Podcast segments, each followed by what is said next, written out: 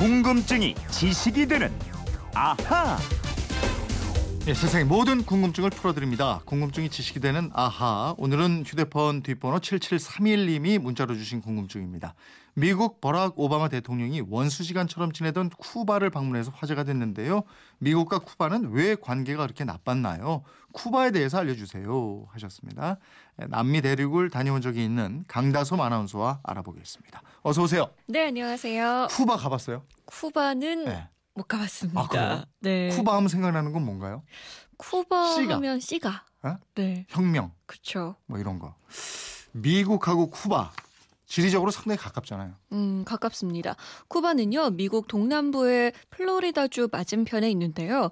플로리다주 최남단 키웨스트에서 쿠바의 수도 아바나까지 거리가 145km밖에 되지 않아요. 보트로 3시간이면 갈 수 있는 거리고요. 네. 미국의 수도 워싱턴에서는 비행기로 3시간이면 아바나에 도착합니다. 이 굉장히 가까운 거리에 있는데 네. 왜 원수지간이 된 거예요? 음, 그 전에 질문 있습니다. 우선 쿠바가 우리 6.25 한국 전쟁 때 물자를 지원했던 거 알고 계시나요? 아 그랬나요? 어, 네. 어느 쪽이 지원했을까요? 북한 했나? 북한 쪽에? 그 쿠바가 사회주의 국가니까 지원했다면 북한을 지원했을 것 같잖아요. 그런데 아닙니다. 남한의 구호 물자를 지원했어요. 아 2차 대전 때 연합국이었거든요. 그럼 그때는 쿠바하고 미국하고 친한 나라였나요? 네. 어. 지리적으로도 아주 가까워서 쿠바는 미국과 오랫동안 깊은 관계를 유지해왔습니다. 네. 스페인 식민지 시절엔 미국이 쿠바에서 생산된 설탕을 대부분 수입하는 나라였고요. 음. 독립전쟁 때는 스페인의 항복을 받아내는데 미국이 도움을 줬습니다. 네. 그 대가로 미국은 쿠바 정치에 관여할 수 있는 협정을 체결했고요. 쿠바 안에 군사 기지까지 건설하게 됩니다. 아 그래서 미국 관타나모 해군 기지가 쿠바에 있는 거군요. 네. 그때가 1903년입니다. 이후 미국 자본이 쿠바의 토지와 농장 등을 헐값에 사들이면서 쿠바 경제의 핵심 기능을 미국이 장악하다시피 합니다. 음. 그래서 미국 사람들도 쿠바를 많이 왕래하면서 머물렀는데요. 네. 미국의 유명한 작가 해밍웨이 아시죠? 네, 네. 해밍웨이도 1932년부터 30년 동안 쿠바에 살면서 누구를 위하여 종은 울리나 노인과 바다 등의 작품을 썼습니다. 야 그러면 해밍웨이한테 노벨상을 안겨, 안겨준 게 쿠바다 이렇게 볼 수도 있겠네. 그죠? 음, 그렇죠. 그런데 이 친미 정권인 바티스타 정부가 심한 부정부패를 저지르고 국민들의 삶이 더욱 어려워집니다. 네. 그러다 보니까 뭐 스페인 식민지로 시달리다가 겨우 독립했는데 이번에는 미국의 식민지처럼 돼버린 거죠. 음.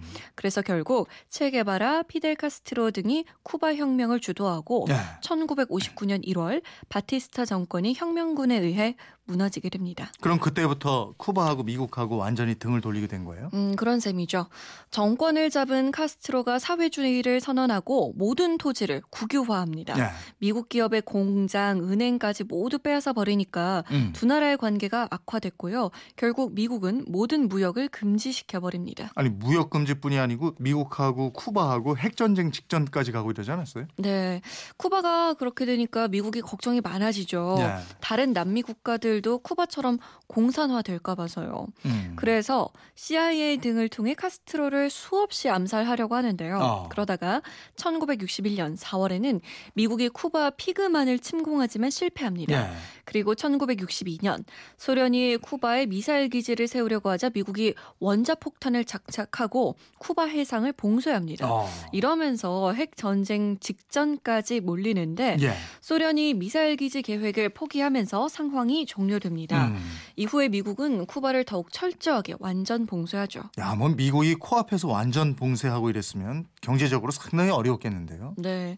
이 쿠바 경제를 지탱하던 게 사탕수수와 담배입니다. 네. 특히 설탕이 쿠바를 먹여 살리다시피 했는데 음. 최대 수입국인 미국이 수입을 중단하니까 소련이 설탕은 비싸게 사주고 석유는 싸게 공급합니다. 네. 일종의 물물 교환을 한 거죠. 그래서 어느 정도는 버틸 수 있었는데요. 음. 1990년에 소련이 붕괴되면서 이 관계가 끊어지고 쿠바는 경제적으로 굉장히 어려워지게 됩니다. 네.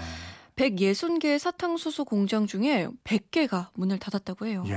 그래도 쿠바가 유기농이나 의료 뭐 이런 건 세계적으로 유명하지 않습니까? 네, 쿠바 음식이 채소 위주의 건강식으로 유명한데요. 네. 왜 이렇게 됐냐 하면은 수입이 어려웠기 때문이에요. 음. 특히 소련이 해체되고 화학 비료와 농기구 등의 수입도 막히면서 어쩔 수 없이 유기농업을 할 수밖에 없었던 거죠. 네. 그러다가 세계에서 가장 뛰어난 유기농법을 개발하게 된 겁니다. 음.